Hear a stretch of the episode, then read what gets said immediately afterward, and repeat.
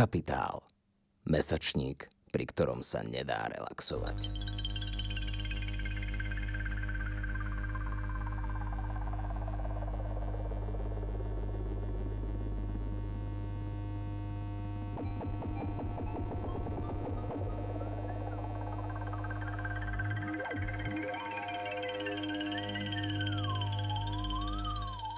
Hello, you are listening to the podcast Capitalks, this time in English.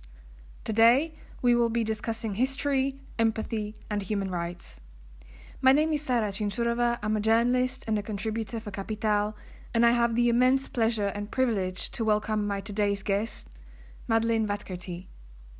Madeline is a Samuel P. Mandel Fellow in the Holocaust and Genocide Studies program at Gratz College in Philadelphia, Pennsylvania, where she is pursuing her PhD.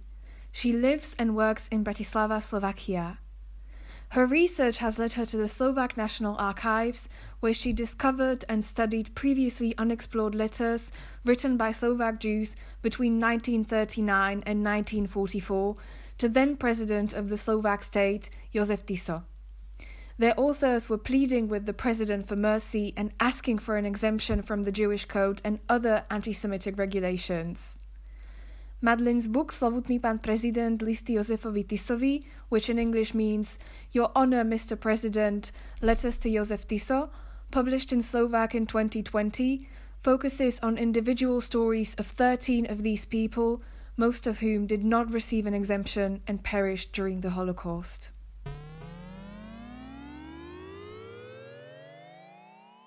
So, my first question is Can you please introduce yourself? And how did you, as an American researcher, end up working in Slovakia? For several years, I worked for the United States Holocaust Memorial Museum in Washington, D.C.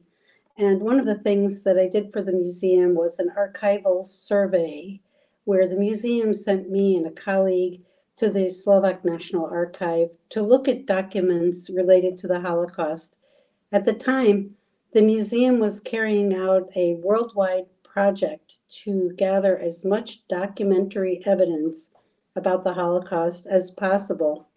And I had the privilege of being able to come to Slovakia. And as I was surveying the material in the Slovak National Archive, I came across these letters that individual, ordinary people wrote to Jozef Tiso asking for mercy from various provisions in um, anti-Semitic provisions in in Slovakia, and I was I was fascinated by the contents of these letters. People would pour their hearts out talking about how they were suffering and asking for some kind of mercy. And I told myself that one day when I retire and I'm able to go to the archive, that I will systematically look at these letters and see what's in them and find out what happened to the people who wrote them. And it took me a number of years, but now I'm here and I'm doing the work and trying to figure out uh, what kind of trends I see in the letters, what kind of strategies people used to try to be convincing. And I, there's, uh, there are tens of thousands of pages of letters and files. And I, my plan is to study them and uh, systematically Wow, that's you know that's such an extraordinary um, piece of research, and when I interviewed you previously, you once told me that your work would have no meaning if we didn't if we couldn't learn anything from it today. And I I just thought I would ask you, you know, why is it so important that we um, that we still you know carry out research like this today? Um, you know, why why this piece of research and why now? Uh, I think that one of the things that we should never lose sight of is the human component of history. That history takes doesn't take place in a vacuum. So, if you read about an anti-Semitic, a piece of anti-Semitic legislation, it's one thing to actually read what that decree says. It's another thing to read a letter from somebody saying, as a result of this decree, I cannot I cannot marry the man I love. I can't find a job. I'm cold and hungry, and I'm afraid that I'm going to go down the wrong path. I'm worried about my future. I can't take care of my family. That it's important to relate, to be able to relate to the true suffering of people. And unfortunately, people are suffering today. And so it feels relevant in the sense that if these people who wrote to Jozef Tiso could come back to life, they would have a warning for us. They would say, don't go down this path of intolerance and hatred, uh, that it never leads anywhere good. Madeline, how did you even learn to speak Slovak? Well, I don't have any Slovak relatives, and I don't have there's no one in my uh, family background that was Slovak. The reason that I'm able to speak Slovak is because I spoke Russian first. I studied uh, Russian and French literature when I was at co- in college, and Slovak and Russian are very connected. They're both Slavic languages, and it took me some time, but I figured it out I've been trying to speak Slovak for many years, and it's a very difficult language.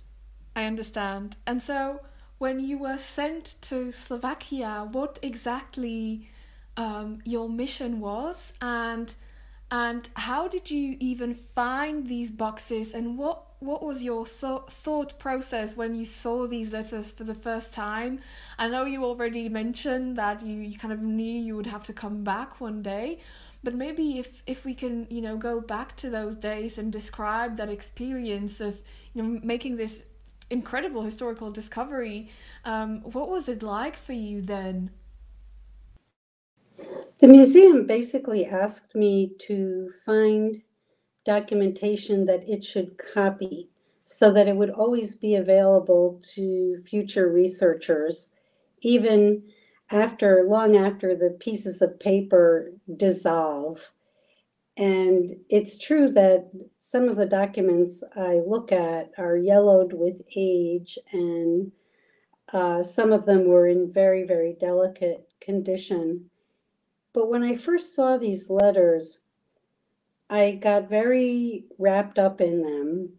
I was fascinated by the level of emotionality in the letters and how dramatic, how dramatically people's circumstances changed. And I realized that civil society was dissolving, but that the people who wrote these letters thought that it was still intact and that they could make their appeals and that they could convince the person who could offer them mercy that he should do that. As it turns out, as I continued to conduct my research, I learned that in many ways, approaching uh, the government, the uh, president's office, actually increased the amount of persecution that the person experienced. Very often, when uh, this correspondence took place, it would become a matter of local speculation, gossip, rumor. And so, at a time when Jews might be better off being invisible, approaching a president was a public act. It was not a piece of private correspondence. That the moment that communication took place, certain processes were unleashed and people, the people who wrote may have suffered even more than they did. I never dreamed that I was collecting, helping collect this material for my own use, but I really was fascinated by the letters. And originally, I thought about the letters as being the focus of my interest. However, I realized that the files uh, that these letters are in are equally, if not more fascinating, because I was able to see how the state and local governments and the person interacted and the dynamic that was taking place all over, all over the country as people wrote these petitions asking for mercy. I was simply fascinated by the human element and the earnest nature of these appeals. I understand. And, you know, I have maybe two different questions. The first one would be what, what it was like for you um, to. Um, you know to discover what what happened to these people and then also you know you did some research to find out what ultimately happened to the authors of these letters right what was this this process like for you and do you have maybe one specific example of a story that you you know stumbled upon and that you continued you know researching and researching to find out what would happen to to that specific person Sure. Um, as I continued to research the fates of the people who wrote to Tiso, I was able to discover in many cases that they perished. There were a couple of cases where people who wrote survived, but mainly they perished. And I started to uh, I started to feel a great deal of sadness as I did this work. And sometimes I could tell when I was getting close to figuring out someone's destiny, someone's ultimate destiny. And there would be a part of me that would say inside of myself, I hope this person lived. I hope they lived. I hope they lived. And then uh, sometimes I would find out that they did, and sometimes I would find out that they didn't. But when they survived, in cases where people survived, my joy was very short lived because then I realized how much they had suffered and how much they had lost. Uh, one case that comes to mind where I was able to do a considerable amount of research was the case of a five year old boy who wrote to Jozef Tiso saying that uh, my mommy tells me that if I'm a good boy, then Jesus will bring a gift, the most precious gift of all. And he was referring to an exemption from anti Jewish legislation known as the Jewish Code. And it turns out that I was doing some research. Part of my research involves looking at Jewish genealogical websites. And while I was looking, I found this person who wrote to Tiso as a five year old. His letter was included with a letter from his father to Tiso, along with some other materials. And as I dug more and more, I found out that he and both of his parents survived the war and that he grew up and eventually had two children. And I was amazed to find out that his daughter was living in Prague. And I contacted her. And at first, she thought that I must be making some mistake, that uh, I had contacted her in error. And then I was explaining what I do and what I had found. And it turned out that uh, she had been hoping to find out more information about her family for a very, very long time and I just popped up. And I was able to give her information that I had, and she was able to tell me a lot of information that I didn't have.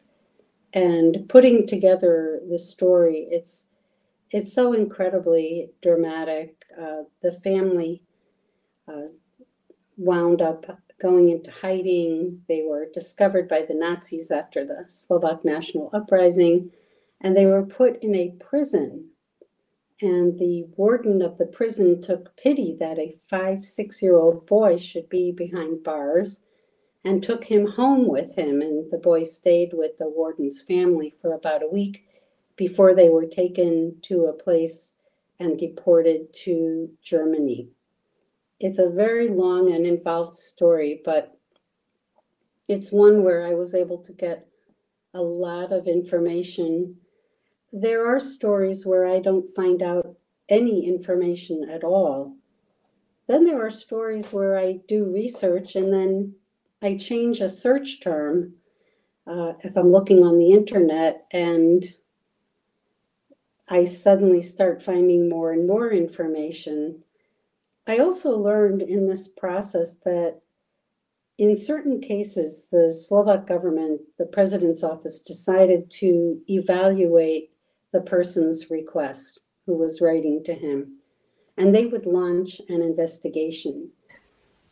You mentioned that once uh, the authors of these letters reached out to the authorities, um, they thought it would help them, but sometimes it actually made their case public and ultimately maybe even worsened their situation. So, so what happened after these after after these letters have been sent out? So a letter would come into the president's office, and there were three potential outcomes. One was that it would be sent to a different ministry to be handled. Another is that the request would simply be rejected.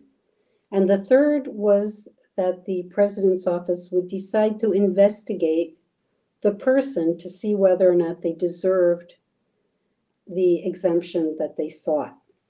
And in order to do that, they would write a letter to the district office where the person lived saying, please investigate this person. And there was a series of 10 questions where they asked about the moral quality of the person, about their finances, about their organizational affiliations and their the language they spoke at home and whether they identified themselves as Slovak or some other grouping in the country. And the district office would then carry out the investigation and prepare a memorandum for the president's office. But while that investigation was taking place, people were asking questions. They were doing research, and word would get out that this person was seeking an exemption Sometimes people would write to TISO on their own to weigh in with their personal opinion about the Jewish person seeking the exemption. I have one file with 42 letters from people saying, This person is horrible. He's a horrible person. And uh, other letters saying, This person does wonderful work and he helped me and my family. And I saw in one file that the town council held a vote to give their opinion whether this person should get an exemption. So at the end of the day, a lot of people would be saying, I was approached and I was asked these questions, and people started to talk about them. And uh, there, it was very interesting what would happen if you take a file from the president's office and you take a file from the regional office and put them together, you can make a more complete, you can have a more complete understanding about how this person's case played itself out. And I often have to wonder why they went to so much trouble to gather all of this information because more than 95% of the time, people did not get the exemption. And yet, government resources were used uh, to to follow up on these questions about the person's worthiness. I understand, and you know it's certainly tragic to look at this, you know, part of of our history. And the the, the follow up question that comes to mind is, you know, from my position as a journalist, I've been documenting so many different, you know, tragedies and humanitarian crises and wars of our time. And the question I'm, I'm asking is do you think the authorities still react like this when um, they are confronted maybe with suffering or um, you know requests um, from people um, because I believe there still is some, you know, hostility toward minorities and refugees and victims. And what does um, your research, um, what can it teach us, you know, with regard to to victims of humanitarian crises today? Well, that's actually a really interesting question because of it brings up for me the idea about whether people who work in bureaucracies can relate to the troubles that people experience, for example, that refugees experience today. And you and I were talking earlier about the situation on the border between uh, Belarus and, and Poland. And it's one thing to read that people are suffering. It's quite another for them to be talking with you about what they've been suffering and the ordeals they have been through. Bureaucrats um, have a reputation for being heartless and for not seeing the human tragedy that's in front of them. I don't believe that that's necessarily true. I believe that uh, bureaucratic systems uh, are never going to go away anytime soon. They're always going to be there. I think the challenge is raising as much awareness as possible about the plights of people. So we we just you know we brought up the the the current humanitarian crisis that we are watching in in Europe or you know on Europe's borders today, which is that of Poland and Belarus and you know, that was one of the reasons why I was asking these questions because, you know, Poland, Belarus, but this this also applies to the Mediterranean. Those are some of the places where you where you see pushbacks. So you see people either freezing or drowning and yet being pushed back. So a huge amount of human suffering and then um, a certain level of ignorance or you know neglect and and even further violence from the authorities um, which of course must be, you know, very difficult, and especially, you know, for historians who have been, you know, looking. Um, you know, t- into the past, whereas I kind of work more on what's happening, you know, right now.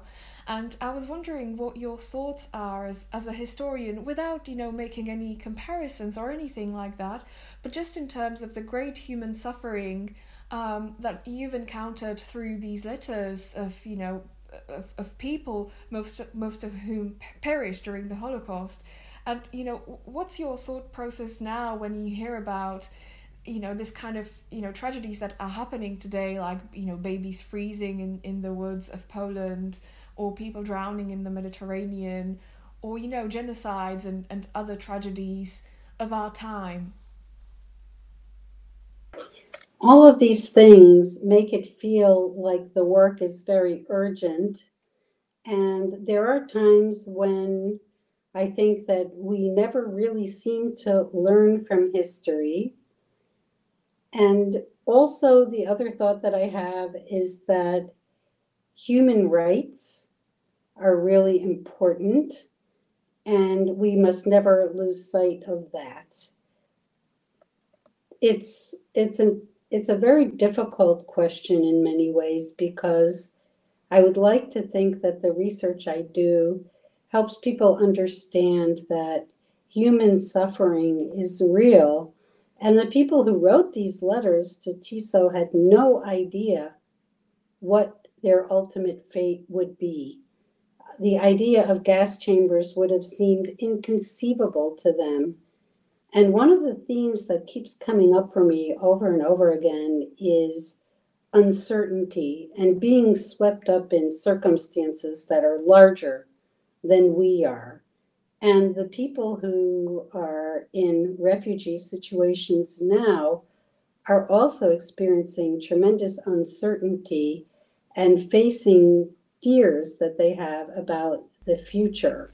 Of course, and you know, I just um, wanted to raise these questions because it is really hard to to be a witness to some of the tragedies of our time, and um, I would like to ask you a question about the Universal Declaration of Human Rights. And for you, as a historian, um, you know, you, you just said that human rights are so important.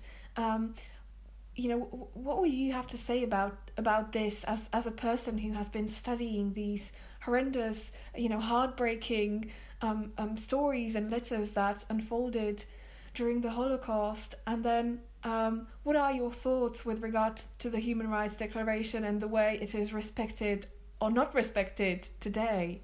When World War II ended and people realized the amount of loss of life and the whole continent was lying in ruins, they wanted to come up with a framework that would help avoid these kinds of abuses in the future. They also wanted people to understand that they have human rights. And it's a topic that I know is taught in schools. I know it's taught in Slovak schools. I, I think it's extremely difficult uh, when human rights are disrespected and the Universal Declaration of Human Rights, it was written in the spirit of avoiding future problems like the Holocaust. And unfortunately, there have been other genocides since the Holocaust, and there are a number of trouble spots in the world, as you so rightly mentioned. So, what does this tell us about, you know, us as humanity? Have we forgotten um, the importance of, of human rights?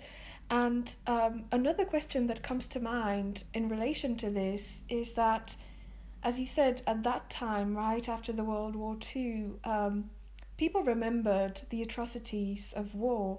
Is it that, you know, today, most of us, you know, living in Slovakia to, today, we didn't know, you know, the Second World War. Is it that we we forgot about, you know, what the the atrocities of, of, of the war were like? Here in Slovakia, memory of what happened during World War II was suppressed by communist censorship. And unfortunately, that created a rather large knowledge gap. And it is the role of educators and historians to fill in those gaps. It does take time. I do wonder whether people remember after World War One, I, I think everyone said that was the war to end all wars, and there will never be war again because we will remember how awful it is. And then World War Two happened. So I don't know how well we learn from history. It, it would behoove us to to remember and I'm asking you these questions because I know that you have also worked with victims of torture and uh, victims of persecution. Correct me if, if I didn't word it correctly. And, you know, what what did the, the you know your, your entire experience not just your historical research but all of all of these topics that we are discussing right now what did it teach you? What are the most you know Im- important learnings that we that you've gathered you know through your your your extraordinary um, um, you know work experiences? Yes i did work in a torture treatment center. I worked with people who had been harmed by their governments for trying to promote human rights and democratic freedoms the place that i worked in had welcomed people from more than 80 countries and they came in for psychological help and social services, the thing that stands out for me when I think about these people and how they suffered was that they stood up for what they believed in and they suffered as a result. And that there are people who have died trying to bring about democracy and human rights and human freedoms. And these people have sometimes suffered and it's it's a very difficult uh, topic in the sense, but democracy is a fragile, the thing that I have learned is that democracy is a fragile institution and that we need to work to uphold it. We need to work when we see that the warning signs, uh, the warning signs that about the fragility of the democracies that we live in, and that it's a responsibility that we all have. That is probably the biggest takeaway because the totalitarian system that enabled the Holocaust of Slovak Jewry to take place was a very anti democratic system. And yet, during the interwar period, Czechoslovakia had enjoyed a very prosperous uh, and yes, a very prosperous democracy. So the thing that I have learned is that democracy can be lost if we don't defend it, and that we have to really appreciate the people who, at great risk to themselves, tried to promote democratic ideals. So I guess this is something that um, speaks to another aspect of.